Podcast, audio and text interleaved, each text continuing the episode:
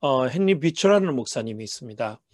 아, 이분이 이제 하루는 그 남북 전쟁 때, 그 미국의 남북 전쟁 때 전사한 용사들의 무덤이 있는 곳을 지나가고 있었는데 웬 사람이 새로 된 무덤 앞에 비석을 이렇게 세우면서 나무를 심고 있었답니다. 그래서 이 어, 헤니 비처 목사님이 그곳에 들어가서 어, 이 무덤에 계신 분이 어, 선생님의 가족의 무덤입니까? 그러니까 아닙니다. 그래서 그럼 친척이 되시나요? 아닙니다. 그럼 친구입니까? 그것도 아닙니다. 그런데 왜 비석을 이렇게 세우고 나무를 심으시나요? 그랬더니 어, 그 비석을 세우고 나무를 심으시던 분이 이렇게 얘기했답니다. 사실은 정말 이상하게도 이 사람이 제재신 죽었습니다.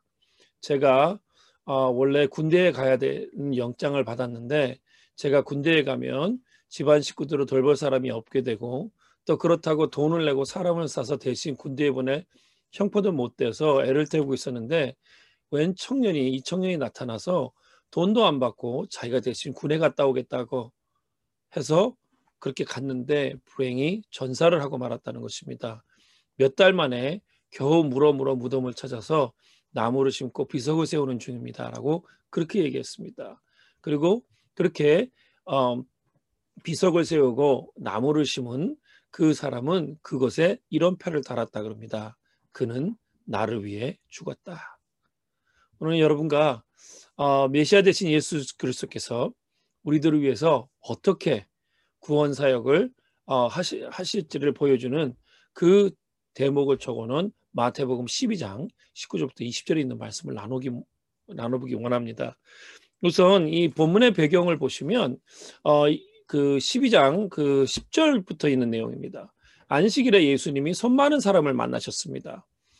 예수님께서 그 병자를 불쌍히 여기셨기에 그 회당에 있는 사람들이 이제 예수님이 어떻게 하나 이렇게 보는 거예요. 혹시라도 예수님이 조금이더 잘못하면 이제 그 뭐라고 이제 공격을 하려 그랬겠죠. 그래서 먼저 물어봅니다. 예수님을 공경에 빠뜨리기 위해서 예수님께 묻습니다. 이게 10절에 있는 말씀입니다. 오늘 그 본문에 있는 12장입니다. 마태복음. 안식일에 병자를 고치는 것이 옳으니까 이렇게 물어본 거예요. 그러니까 예수님께서 이렇게 말씀하십니다.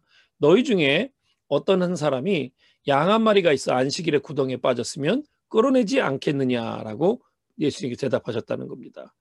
무슨 얘기냐면 예수님께서는 그들의 마음속에 있는 그들의 생각을 이제 드러내게 드러내서 말씀하신 거예요.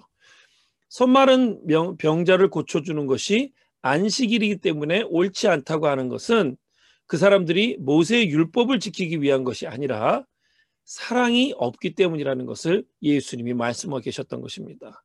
그래서 예수님은 손마른 병자를 고쳐주셨고 하나님의 사랑을 직접 보여주심으로써 아무리 율법에 대한 충성이 그 높다 고 깊다 그러고 율법을 잘 지킨다 그래도 정말 하나님의 사람에 대한 진정한 사랑이 없이는 그 율법이 아무 의미가 없다는 것을 일깨워 주시기 원하셨다는 것입니다.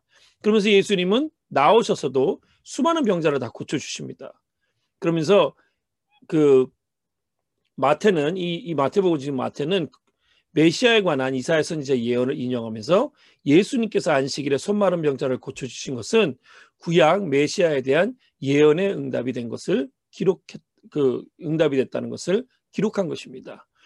마태가 오늘 인용한 그 12장 오늘 본문이죠. 19절 20절은요. 이사야서 42장입니다. 이사야서 40, 42장은 그 종의 노래의 장으로 잘 알려진 장입니다.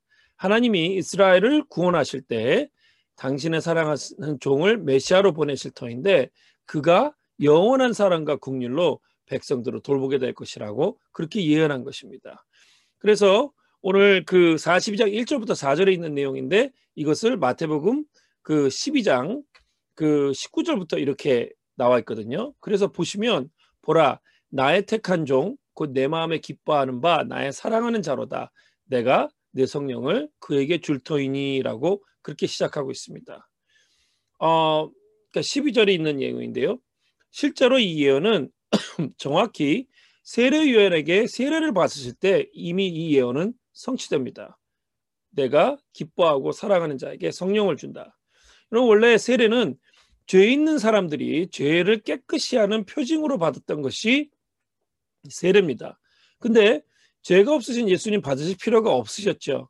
하지만 두 가지 이유 때문에 예수님은 세례를 받게 되십니다. 첫째는 예수님이 이스라엘 백성들이 모두 받는 세례에 참석 참여하심으로써 자신이 비록 하나님의 아들이지만 백성들과 한 형제요 한 지체라는 것을 보여주시기 위함이었습니다. 또 또한 또 한 가지는 뭐냐면 이게 더 중요한 건데 예수님이 세례를 통해서 그 보여주시고 싶었던 것은 자신이 하나님이 보내신 메시아라는 사실을 공표하는 그리고 공적으로 알게 하시는 그런 기회로 삼으셨던 것입니다. 그래서 세례를 받은 후에 여러분이 성경을 읽어보시면 마태복음 3장 17절에 있는 내용입니다. 유, 그, 그 세례를 받으면 세례를 서, 이렇게 주는 사람이 내가 너의 죄를 용서하노라 아니면 죄가 용서함을 받았다 이렇게 선언을 합니다. 근데 그런 선언이 들린 게 아니라 하늘로부터 이는 내 사랑하는 아들이요 내 기뻐하는 자니라고 성부 하나님께서 말씀하십니다. 그리고 성령이 비둘기 같이 임하시는 놀라운 성령의 강림의 사건이 있었다는 것입니다. 이것을 통해서 성령의 부으심을 받은 예수님 그리고 이사의 선지자 예언처럼 예수 그리스도께서 사람의 몸을 입고 오셔서 하나님의 구원을 전하는 하나님의 종의 사명을 감당하신다는 그 내용을 그대로 이루신 것입니다. 여러분 오늘 본문에서 예수님께서 어떠, 어떤 모습으로 하나님의 구원을 선포하실 것인지에 대해서 오늘 본문은 세 가지로 이야기하고 있습니다. 19절을 보시면 첫째로 다투지 않으신다는 것으로 적고 있습니다. 그러니까 다투지 않고 이 세상에 있는 모든 사람들과 그 다툼 없이 사랑하 다툼 없이 사랑하셨다는 것입니다. 근데 여러분이 예수님의 실제 생애를 보시면 예수님이 가는 곳에는 언제든지 다툼이 있었습니다.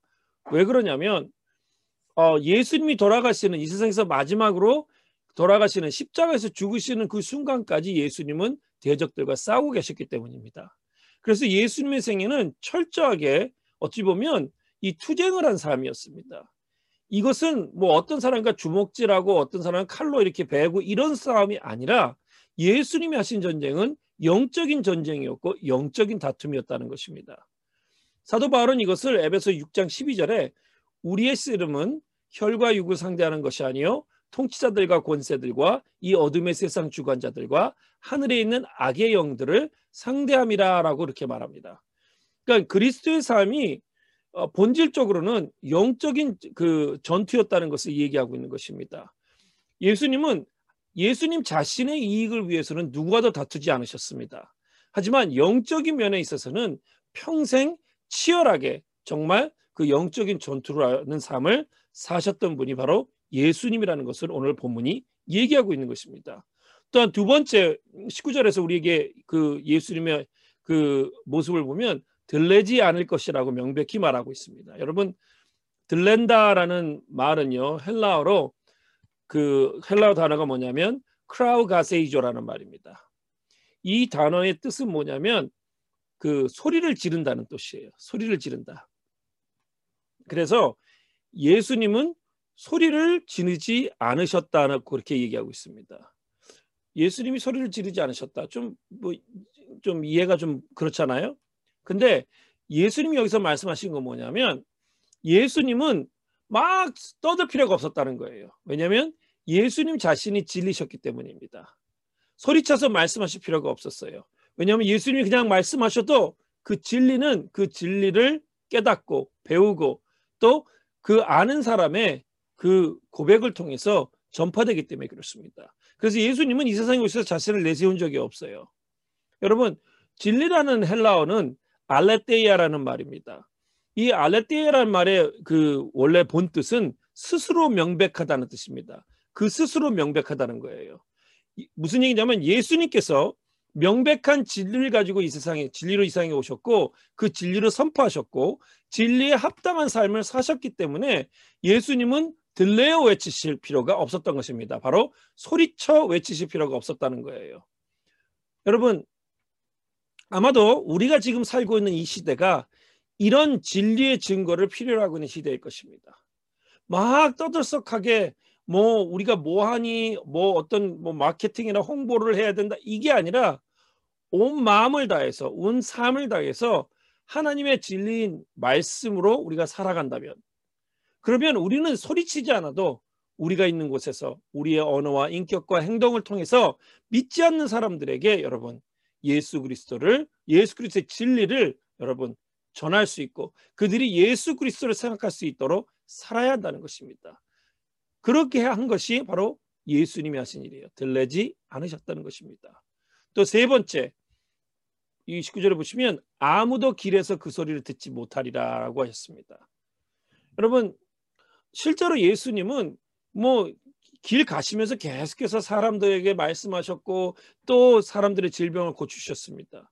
이거는 예수님이 선포하시고 고쳐주시는 것을 듣지 못 사람들이 듣지 못하고 보지 못한다는 의미로 말씀하신 것이 아니에요.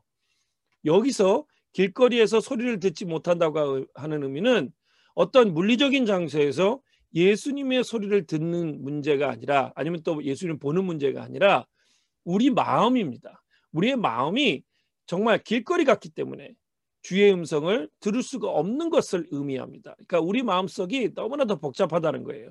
우리의 마음속이 다른 곳에 채워져 있다는 것입니다. 지금도 마찬가지죠. 우리는요, 우리의 마음을 빼앗으려는 수많은 세상의 소리, 소리와 싸워야만 예수님의 소리를 들을 수 있습니다. 그 세상의 소리를 잠재워야만 우리는 예수님이 말씀하신 것을 진정으로 들을 수 있다는 말입니다. 그러면서 20절을 보시면 메시아가 오셔서 그렇게 예수님께서 구원 사역의 모습을 보여주시는데 그 메시아가 오셔서 사역하시는 모습을 표현하고 있는데 제일 첫 번째로 나온 것이 뭐냐면 상한 갈대를 꺾지 않으실 것이다 라는 말입니다. 여러분 갈대는 이렇게 바람이 불면 흔들립니다. 그래서 뭐 사람의 마음은 흔들리는 갈대니 뭐 여자의 마음이 흔들리는 갈대니 이런 얘기가 나오잖아요. 근데 갈대는 바람이 불면 흔들리다가 부러지기도 한다는 거죠. 그럼 그 부러진 것 그것부터 썩어갑니다.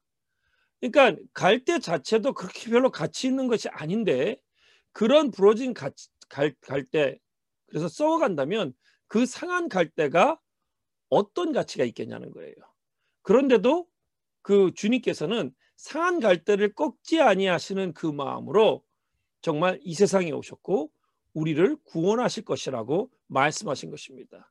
이것이 바로 여러분 우리를 영원하신 사랑, 우리가 뭘 해서가 아니라 그냥 하나님의 은혜로 영원하신 사랑으로 사랑하시는 하나님의 마음이라는 것입니다. 여러분, 하나님의 그 영원하신 사랑을 정말 경험하고 받은 사람들의 특징은 뭐냐면 내 자신, 자기 자신을 사랑하는 것이 아니라 하나님이 사랑하는 사람들을 사랑하게 된다는 것입니다.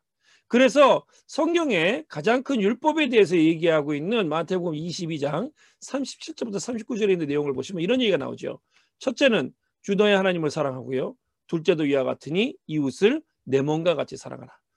하나님의 사랑을 받은 사람은 첫째로 하나님을 사랑하고 둘째로는 이웃 다른 사람을 그렇게 사랑하게 된다는 것입니다.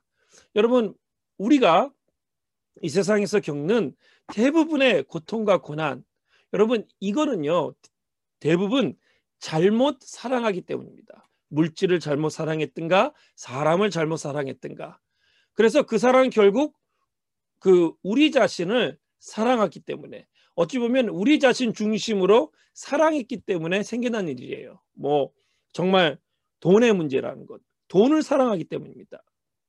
우리 자신을 위해서. 그래서 그렇게 된다는 거예요.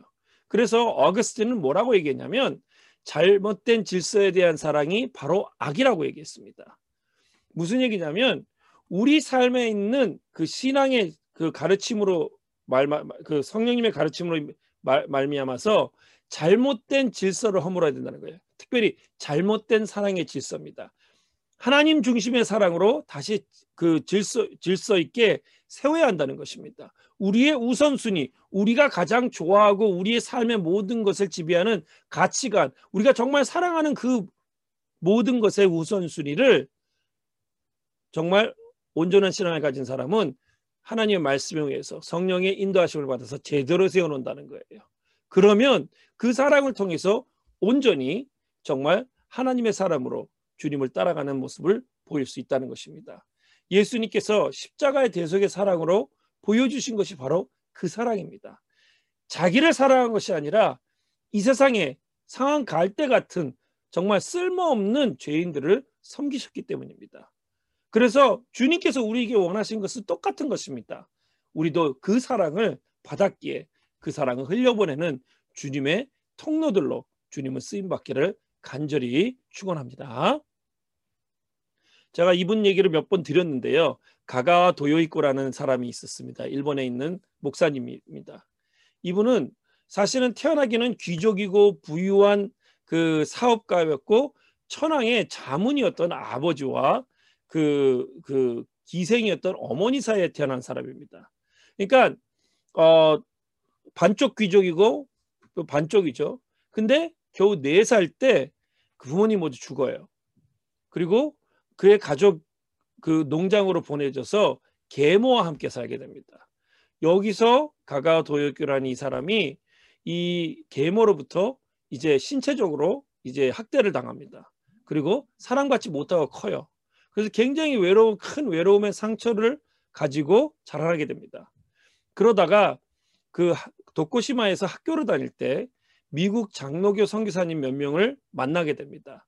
그리고 그 중에 한 분이 그의 평생 멘토가 된 해리 마이어스 박사님이 있었다는 거예요.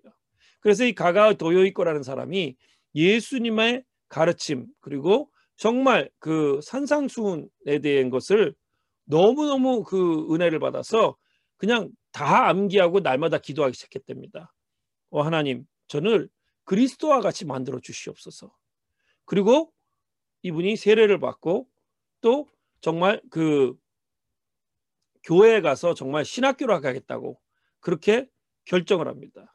그랬더니 그 친척들이 못할 짓 이런 우리 집안에서 못할 짓을 했다고 생각하고 삼촌과 모든 가족들이 의절하, 의절하고요. 그에게 이제 돌아와야 될 상속권마저 모두 뺏어갑니다.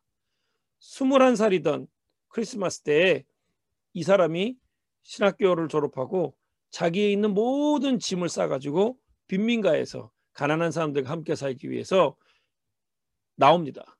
그리고 누구든지 보살핌과 쉼터가 필요한 사람들 그 사람들과 같이 생활했고요. 하루에 죽 두 그릇만 먹고 평생을 살았답니다. 그래서 항상 이 사람은 병을 달고 살았대요. 또한 많은 오해를 받았고 헐뜯음과 공격을 당했습니다. 하지만 이 사람은 보복하지 않았어요. 굴복하지도 않았습니다. 매일 병자를 방문했습니다. 그리고 자기가 받은 그 십자가의 사랑을 정말 나누기 위해서 했었습니다. 그래서 이 그 가가와 도요이코라는 사람이 일본에서는 그 성자라고 불려지고 있습니다. 여러분 하나님의 사랑을 알았다면 우리는 반드시 그 사랑을 나누기 위해 했어야 합니다. 나 혼자만을 위해서 그거는 벌써 우선순위가 잘못된 거예요. 벌써 질서가 잘못된 것입니다. 또 오늘 우문 20절을 보시면 꺼져가는 심지를 끄지 아니하기를 심판할 때 심판하 이길 때까지 하리니라고 적고 있습니다. 여러분 꺼져가는 심지가 무엇입니까? 꺼져가는 심지는 불이 이제 꺼져가고 있다는 얘기 아니에요. 조금 있으면 모든 빛을 잃어버리고 어둠이 되는 그런 소망과 희망이 사라져가는 것과 같습니다. 그런데 상한 갈대를 꺾 갈대를 꺾지 아니하시고 꺼져가는 심지를 끄지 아니하시기를 심판하여 이길 때까지 하신다고 오늘 적고 있습니다.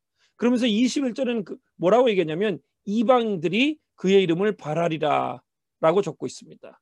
무슨 얘기냐면 이방들이 그 이름에 바라는 것은 예수님께서 심판하여서 이기시는 그 일이라는 거예요. 심판하여 이기시는 일은 무엇입니까? 예수님의 십자가입니다. 예수님의 십자가는 심판의 자리였습니다. 그러나 동시에 그 십자가는 승리의 자리입니다. 예수님께서 심판하실 그리스도신데 자신이 도리어 심판을 받으시는 자리였다는 것입니다. 그래서 이것이 승리가 되었다는 것입니다. 이 승리로 말미암아서 자기 백성들의 용서를 자기 백성들에게 용서를 베푸시고 생명을 주시는 일이 일어났다는 거예요, 여러분. 그래서 여러분 예수님께서 십자가에서 다 이루셨다고 얘기하신 것은 하나님의 언약의 완성이 뿐만이 아니라 심판과 용서와 승리가 그 안에 다 담겨 있는 그런 것입니다. 그래서 예수 그리스도의 대속의 십자가를 모르면 아무것도 모르는 거예요. 반면에 예수 그리스도의 십자가를 알면 정말 그것은 다 아는 것입니다. 정말 그 예수 그리스도의 대속의 십자가를 우리가 알고 믿고 그 십자가를 따라간다면 여러분 우리의 인생은 여러분 달라질 것입니다. 우리는 정말 다 아는 사람이에요. 예수님의 대속의 십자가는 단순한 십자가 아니라는 것입니다. 정말 완성된 복음의 모습이 바로 십자가 있다는 거예요. 여러분 말씀드린 대로 예수님의 사랑의 대상은 상황 갈대와 같은 인생들이었습니다. 갈대와 같이 힘이 없고요. 연약한 인생들, 입니다 꺼져가는 심지처럼 정말 좀 있으면 소망 없고 희망 없는 그런 삶을 사는 인생들이라는 것입니다. 여러분 우리 모두는요 죄로 이미, 이미 상한 존재들입니다. 또한 그 죄의 그 형벌로 인해서 소망이 없는 사람들이라는 거예요. 죄의 결과로 상처와 고통을 받고요. 또 육적으로도 영적으로 상하고 망가지고 소망을 잃고 정말 가치로 보면 쓸데없는 상황 갈 때와 같은 정말 소망 없는 인생들이지만 예수님께서 그 영원하신 사랑으로 상황 갈 때와 소망이 꺼져가는 심지 같은 우리들을 찾아오셨다는 것입니다. 여러분 예수님은요 그 사역하실 때 이 바리새인들과 서기관들 그러니까 종교 지도자들이 예수님을 굉장히 비난합니다. 어째서 네 선생은 죄인들이랑 먹고 마시냐? 너희 선생은 창기의 친구고 세리의 형제냐? 막 이렇게 비난했다는 거예요. 그런데 예수 그리스도께서는 그 모든 그 사람들을 가슴으로 안으셨습니다. 세리도 창기도 정말 그들이 어떻게 보면 지은 죄 때문에 예수님을 만난 것은 아니에요. 예수님도 죄가 좋으셨던 것은 아닙니다. 하지만 그 상황 갈 때, 죄 때문에 상황 갈 때와 같이 버려지고 꺼또 꺼져가는 심리처럼 정말 소망을 잃고 소외된 영혼들을 안타깝게 여기셨다는 것입니다. 그래서 여러분 예수님은 상황 갈 때를 꺾지 아니하시고 꺼져가는 심지를 끄지 아니하시는 그 예수님이 되셨다는 거예요. 죄인일 뿐만 아니라 그 죄인이 상황 갈 때처럼 되었을 때도 정말 가치가 없을 때도 꺼져가는 심지 아무 소망이 없을 때도 그러나 주님은 우리를 하나님 자신의 형상을 가진 하나님의 자녀들로 보시고 정말 영원하신 하나님의 사랑으로 십자가에서 구속의 역사를 이루어 주시는 분에 넘치는 은혜를 주셨다는 것입니다. 이것이 여러분과 제가 받은 구속의 은혜입니다. 무디 목사님이 스코틀랜드, 영국 스코틀랜드를 여행하시면서 전도 집회를 하고 있었습니다. 어느 날 그 집회에 한 소녀가 참석했습니다. 이 소녀는 항상 그 마음에 짐이 있었어요. 내가 어떻게 하면 구원을 받을 수 있지. 아무리 생각해봐도 자기는 구원받을 자격이 없다고 생각했습니다. 그래서 이 소녀의 마음이 참 괴로웠대요. 그리고 항상 자기 자신이 이렇게 생각했답니다. 나는 배운 것도 없고 예쁘지도 않고 특별히 우리 집안이 명성 있는 집안도 아니고 돈도 없고 하나님 보시기에 깨끗한 사람도 아니고 정말 이 구원받을 자격이 없다는 이 마음 속에서 괴로워하고 있던 소녀가 그 집회 마지막 날 무디 목사님이 하나님의 사랑과 용서에 대한 설교를 이제 막 끝내려고 하고 있을 때 소녀가 서서 무디 목사님에게 달려나오면서 이렇게 외칩니다. 내 모습 이대로 부족한 모습 이대로 하나님은 받아주시지요. 그러면서 무디 목사님 앞에 쓰러집니다. 그러니까 그 소녀를 끌어올리면서 무디 목사님이 뭐라고 말씀하셨냐면 돌아온 탕자를 아버지께서 그대로 받으신 것처럼 하나님께서는 자매를 받으실 것입니다라고 말했습니다. 그리고 그 소녀가 눈물을 흘면서 그날 하나님이 자기를 받으시고 죄를 용서하셨다는 그 기쁨 때문에 찬양과 감격의 기도를 올리고 있을 때 그 옆에서 이 광경을 바라보고 있던 그 성가대에 있었던 에리사 해밀턴이라는 그 여자분이 성도가 그, 여, 그 소녀가 했던 말들을 막 기억하면서 작살하기 시작합니다. 그리고 그 옆에 앉아있던 무디 목사님과 평생을 음악 목사로 동역했던 생키가 작곡을 합니다. 그래서 태어난 곡이 뭐냐면 나 주의 도움 받고자 주 예수님께 빕니다. 그 구원 허락하시사 날 받으옵소서. 큰 죄에 영 빠져 큰 죄에 빠져 영죽을 날 위해 피 흘렸었으니 주 형상대로 믿으사 날 받으옵소서. 내 힘과 결심 약하여 늘 깨어지기 쉬우니 주 이름으로 구원해 날 받아옵소서. 내 모습 이대로 주 받아옵소서. 날 위해 돌아가신 주 날 받아옵소서. 바로 우리가 부르는 찬송가 214장 나 주의 도움 받고자의 그 찬송가 내용입니다. 여러분 우리는요 하나님의 영원하신 사랑으로 구원받은 자들입니다. 이 세상에 그 정말 우리가 사랑을 받은 이유는 우리가 뭐 다른 사람보다 더 특별해서가 아니라 주님의 사랑과 은혜의 통로로 그렇게 쓰임 받기 위해서 그런 모습으로 살아야 된다는 것입니다. 그렇기 때문에 여러분 우리는 정말 하나님의 사랑과 은혜를 온전히 이해할 수 있어야 합니다. 우리의 신앙의 모습이 너무나도 갈대처럼 흔들리고요. 소망 없이 살 때가 많습니다. 그래서 주님 마음을 아프시기도 할 때도 있어요. 하지만 기억해야 될 것은 주님께서 우리가 정말 성령 충만하고 막 언제나 막, 막 뜨겁게 섬길 때만 하나님이 나를 사랑하신 것이 아니라 상하고 쓰러질 때도 소망 없이 헤맬 때에도 언제나 우리를 사랑하시고 우리와 함께 하신다는 것입니다. 이것이 여러분 우리가 받은 사랑입니다. 하나님의 사랑이에요. 지금도 성향 갈대와 같은 우리들을 꺾지 아니하시고 꺼져와 같은 심지와 같은, 우리들을 기다리고 계시는 분이 주님이십니다. 여러분 이 시간 다시 한번요 여러분 우리는요 그 주님의 사랑에 힘입어서 이 어두운 세상에 빛처럼 살아가는 정말 그런 주의 사람 사랑의 통로 은혜의 통로로 살아가야 합니다. 다시 한번 여러분 다시 한번 주님의 사랑 여러분 받으시고요 변화되고요 그 사랑으로 말미암아 주 앞에 영웅들이 여러분 되시기를 간절히 축원합니다. 이 시간에 기도하겠습니다.